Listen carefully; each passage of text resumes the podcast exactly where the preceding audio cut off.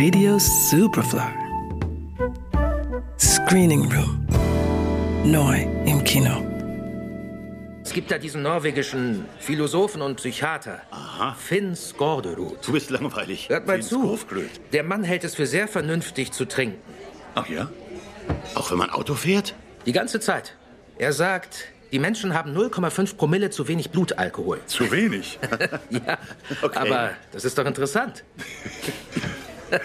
Nur um das 0,5. klarzustellen. 0,5 Promille.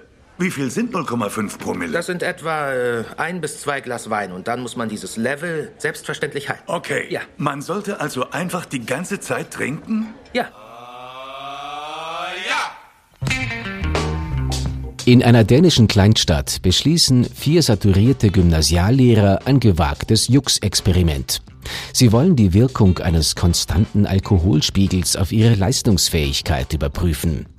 Angespornt von ersten positiven Resultaten erweitern sie die Versuchsanordnung. Sprich, sie erhöhen die Dosis, bis das Ganze zu kippen droht. Eigentlich scheint in der Welt der vier Lehrer, die zwischen 40 und 50 sind, alles in Ordnung zu sein. Man hat Familie, Eigentumsheim und einen soliden Job.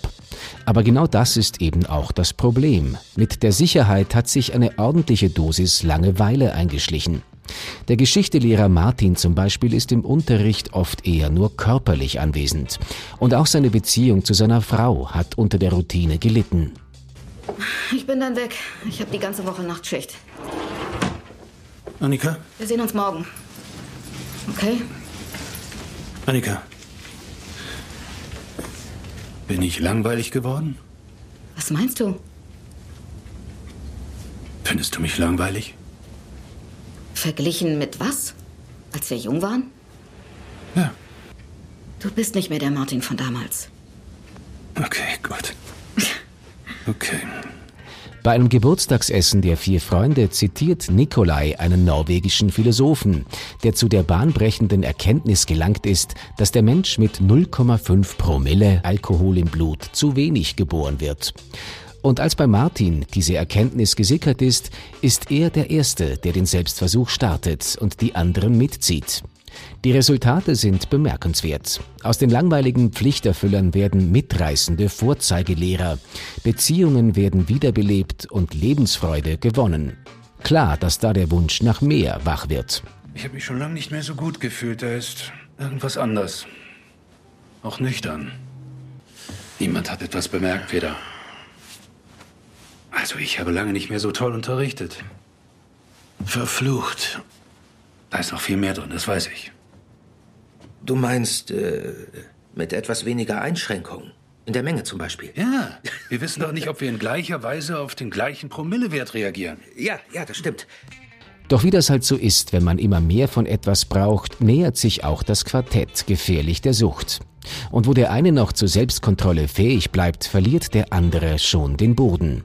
Aus der Komödie droht eine Tragödie zu werden. Der Rausch heißt der neue Streich von Regisseur Thomas Winterberg, der bereits bei zahlreichen Filmfestivals abgeräumt hat. Winterberg, der 1998 mit dem düsteren Kultfilm Das Fest international erstmals auf sich aufmerksam gemacht hat, schlägt hier einen deutlich humoristischeren Ton an.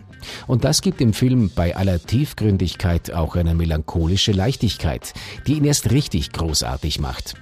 Mit Hauptdarsteller Mats Mikkelsen hatte Winterberg bereits vor neun Jahren für sein Drama Die Jagd gearbeitet.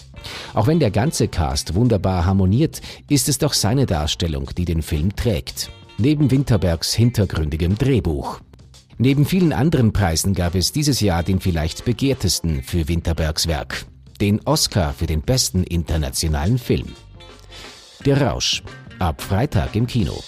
Johannes Romberg, Radio Superfly. Radio Superfly. Im Kino. Screening Room wurde präsentiert von Film.at.